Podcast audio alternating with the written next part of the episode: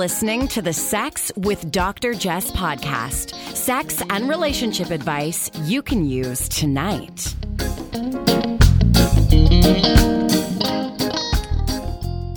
Welcome to another episode of the Sex with Dr. Jess podcast. This is Jess O'Reilly, your friendly neighborhood sexologist, and I'm here to share insights and research you can use today to improve your relationship in and out of the bedroom.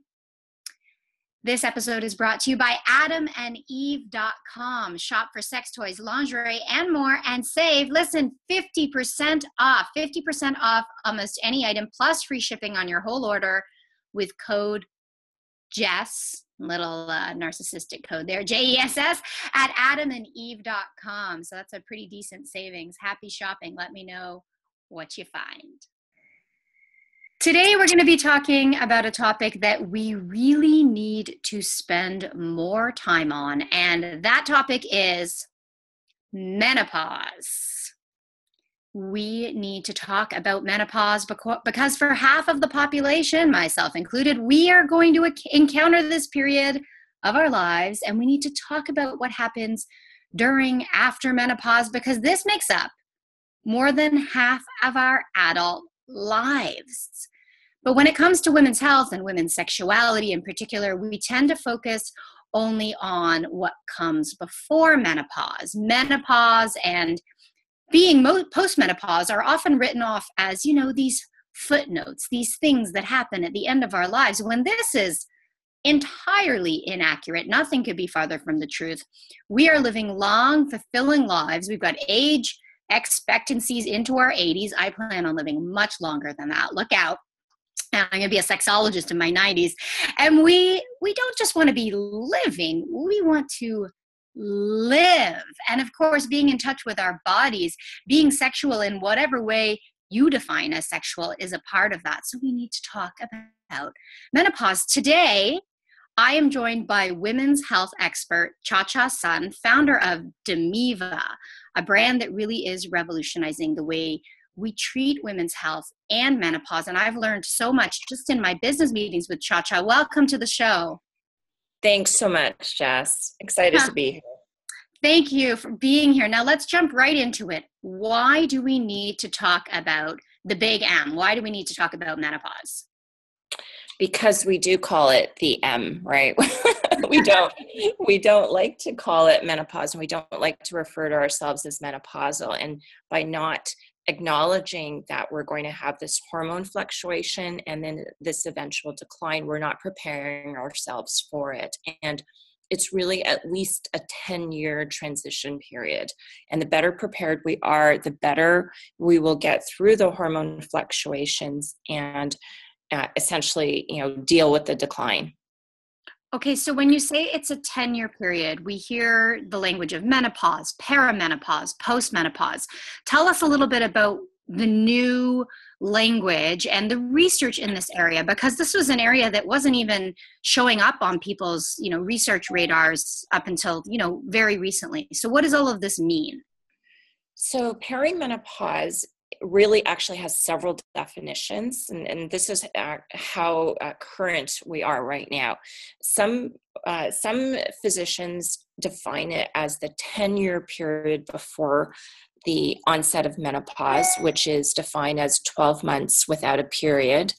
Some define it uh, by hormonal levels. So they might say there's an early perimenopause, which is typically 40 to 46, and then there's a late perimenopause 46 to let's say 51 and this really differs because likely about uh, 5% of the population so 1 in 20 women goes into early menopause and that means menopause before age 40 so menopause completely by age 39 and so when we say menopause when I refer to menopause, I'm referring to perimenopause, menopause, and postmenopause. And menopause, essentially, and postmenopause are the two are two uh, of the same uh, concepts. Uh, you know, so usually we consider ourselves to be menopausal after our periods stop. And so, um, what some people refer to menopause as is this transition from being essentially, you know, your periods are stopping, but you haven't gone 12 months without a period. And then you uh, go 12 months without a period and you become postmenopausal. But I think for the purposes of, you know, our discussion, you know, if we just consider perimenopause, the 10 years before menopause, and then menopause, you know, for the rest of your life, because that's also important for women to know that menopause is for the rest of your life. I, that's interesting because we often hear the term, you know, or the phrase "I'm going through menopause," like it's going to stop, like like we're we are, you know, fertile and sexual, and then we go through menopause, and then there's this thing that stops after. When that's that's not accurate. It is, you know, the way we spend half of our adult lives, more than half of it. Yes, that's right, exactly. And we did a survey with grandparents.com and we're going to publish it, but I'm going to share some of the results with you here because this was fascinating. So, pretty much, um, you know, everyone 100% in the survey was aged 45 and over, being a grandparent. So, everyone in the survey was either by medical definitions perimenopausal or menopausal. And so, when we asked women, Are you perimenopausal? Are you menopausal? Or are you neither? We had 52% of women say neither. And so, what that means is that there is not an identification with being either perimenopausal or menopausal in most women that we surveyed. And this was 2,500 women. And so is that because we don't understand what it means or because we're really reticent to admit? Like we we create I remember when I was um I'm going to compare this to when I was like 12 years old and I was afraid of the word puberty. Yes. Uh, and I mean I think there's a even more intense stigma attached to menopause. Do you think it's a matter of stigmatization or a lack of understanding or a combination of the two? So I, in this particular survey, I think it, it's more stigma because we then go on to survey about menopausal symptoms, which are then responded to in terms of women having menopausal symptoms.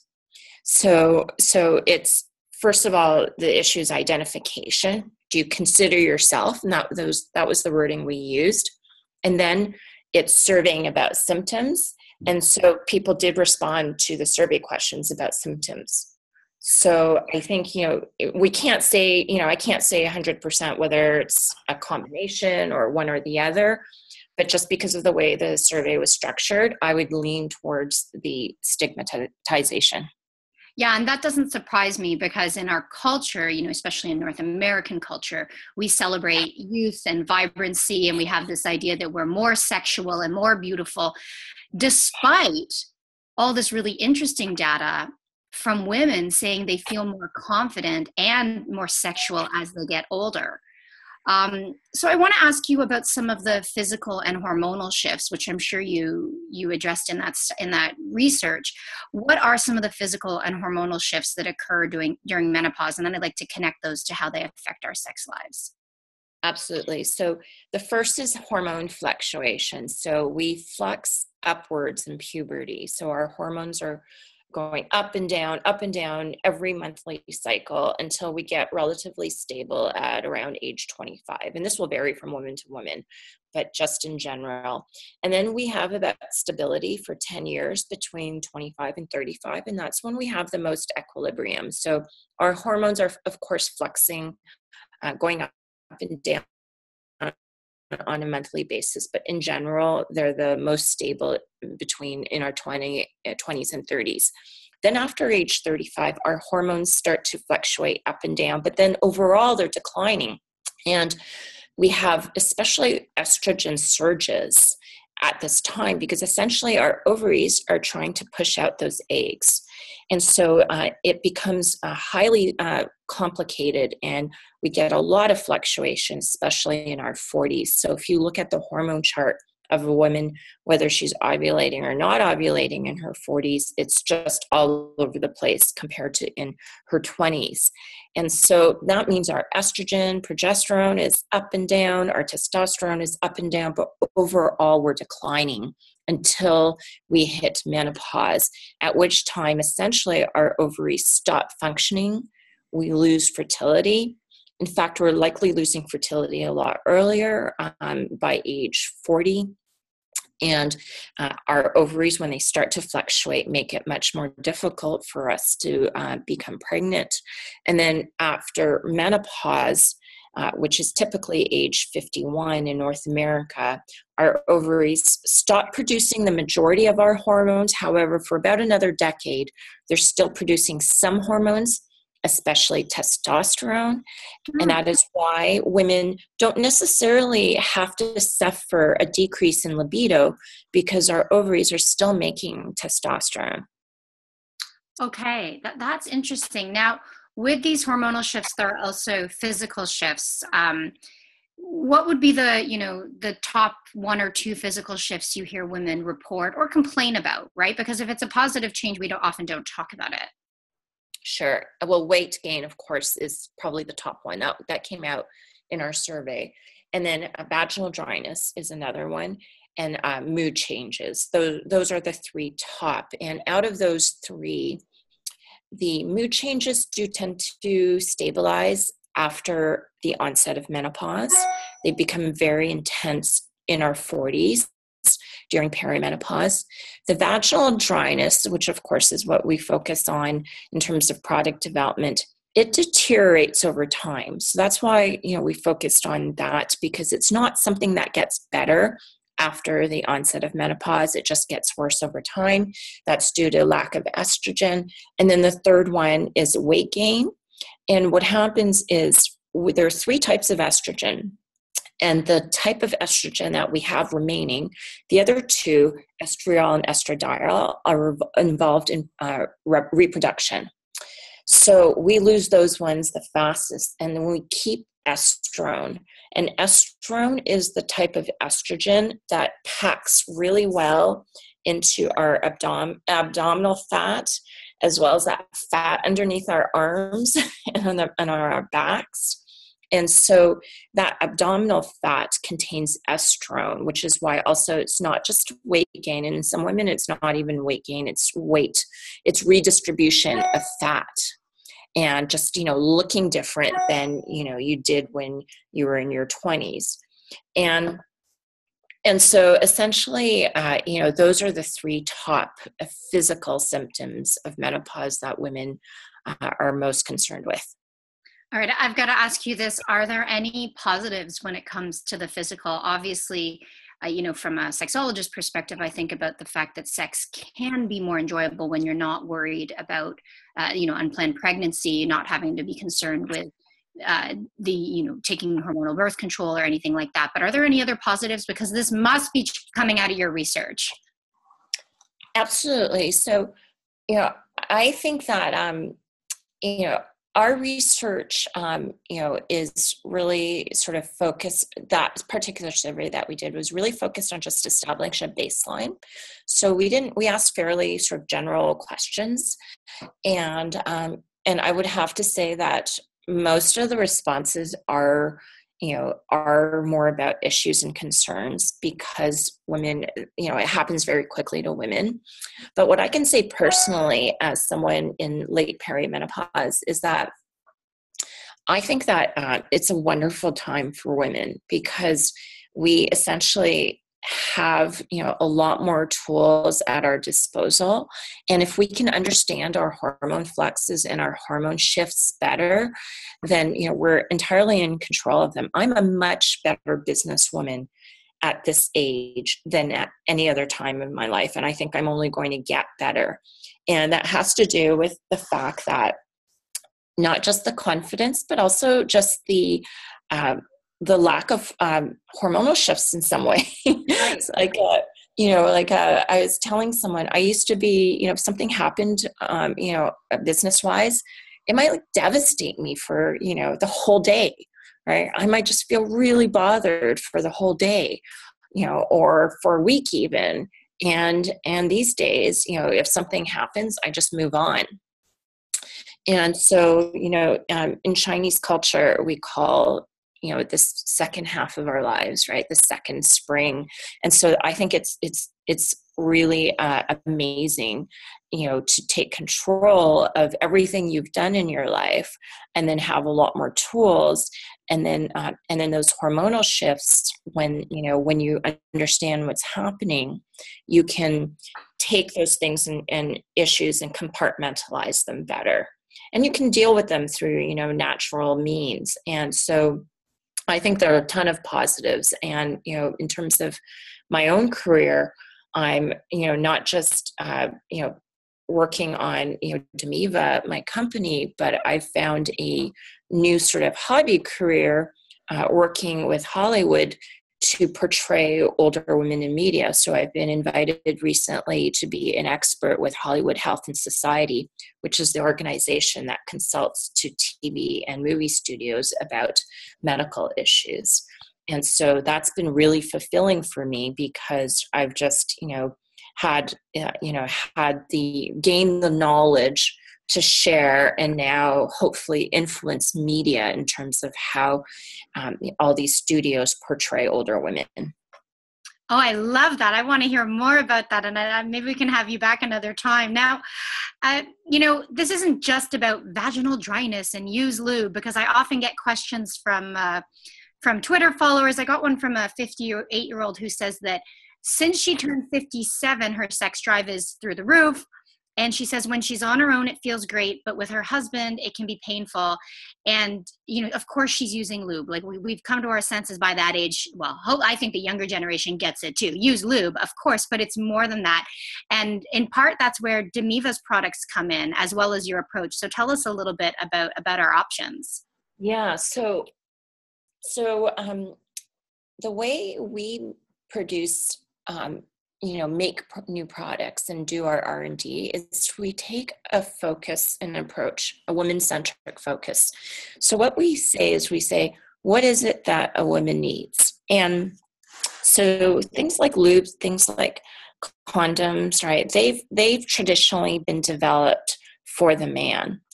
And so the way we approach it is what does a woman need to have great sex for the rest of her life? And so that's where our products come in because our products are not, uh, you know, necessarily just about the active intercourse to make it less painful or more enjoyable. Our products are about what do we use as women so that we can keep having great sex and intimacy and you know and get those amazing surges of hormones because that you know sex does become such an important source of hormones you know as we're going through hormonal decline you know nothing can replace that oxytocin right? Well you know we can take um, you know we can take estrogens for with hormonal therapy and everything like that but many women choose not to. So where are we getting our hormones? We're getting them from touching uh, feeling sex intercourse you know um, feeling good about ourselves those are really important places so our products are moisturizers that are designed to be pH balanced so that we're not disturbing the, uh, the bacterial flora in our vaginal tracts and our external genitalia.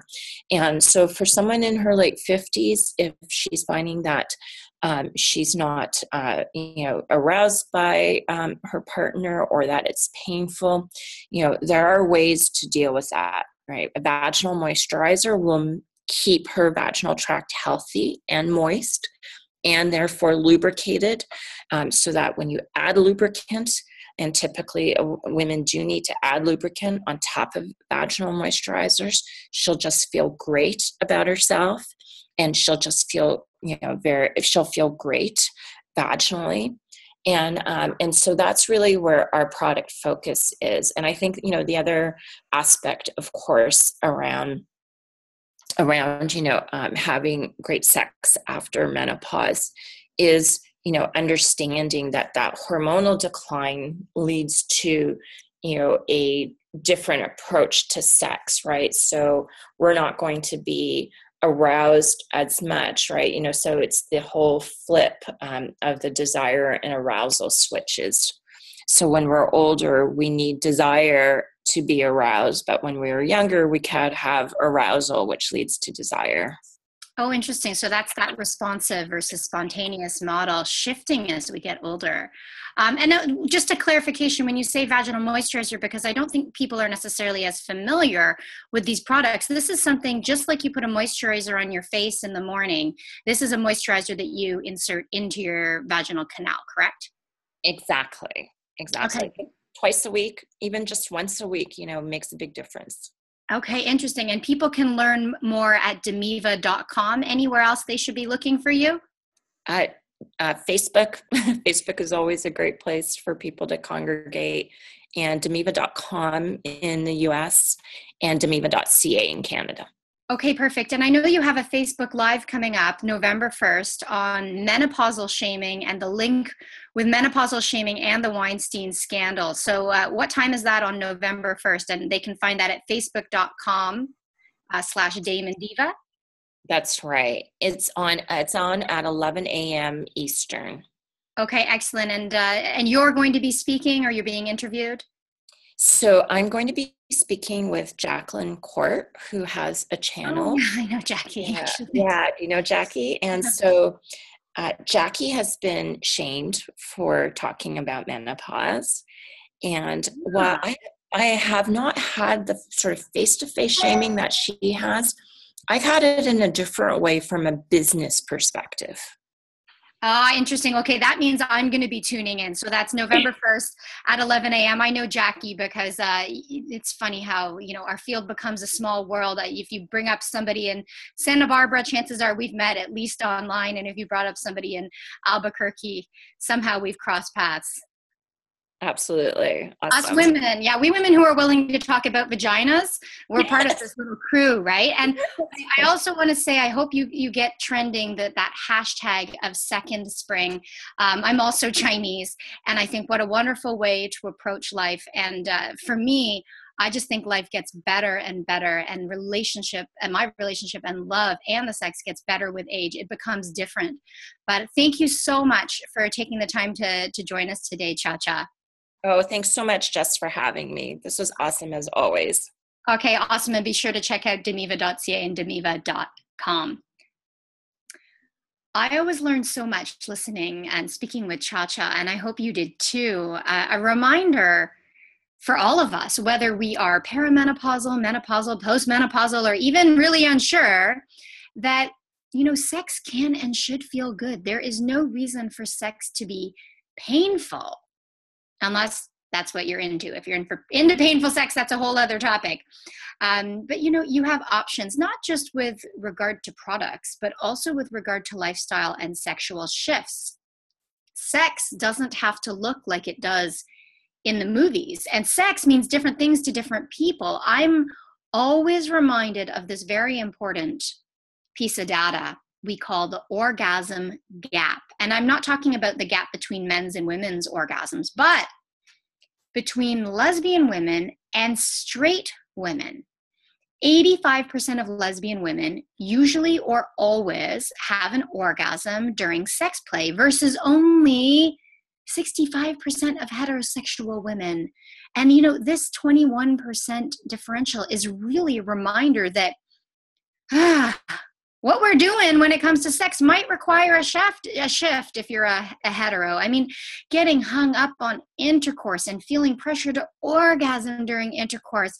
I really believe these are two of the main detractors from orgasmic pleasure for a lot of hetero women. And if you like intercourse that's great. And if you find it pleasurable and orgasmic that is awesome. And of course, you can use products to moisturize the vagina and lube like Astroglide to make things more slippery during the act. But it's equally awesome if intercourse isn't your favorite jam. And we have so many other acts we can engage in from using our hands, our toys, our tongues, and more. And I, I do have webinars on my website if you check them out on really specific techniques, not just the general like use enthusiasm, use lube. Yeah, those things are important, but I'm talking specific techniques you can do with your hands, you can do with your mouth, you can do with toys. So you can check those out on the website. And remember that research suggests that these acts using your hands, your toys, your mouth, your body, these acts are more likely to lead to orgasm than putting a penis in a vagina on its own. And again, if that's what you're into, that's cool too. My point is, whatever you're into, that's awesome. Embrace it and experiment a little. Sometimes it's simply a matter of opening your mind to other possibilities, knowing that others are doing the same and you are perfectly normal. That's a wrap for today. Thank you so much for listening, and thank you to adamandeve.com. Don't forget that if you're in the market for something new in the adult department, use code JESS to save 50% off almost any single item and free shipping on your whole order at adamandeve.com. Now, I love hearing from you, so please follow along Twitter, Facebook, Instagram at Sex with Dr. Jess. Have a lovely day. You're listening to the Sex with Dr. Jess podcast. Improve your sex life, improve your life.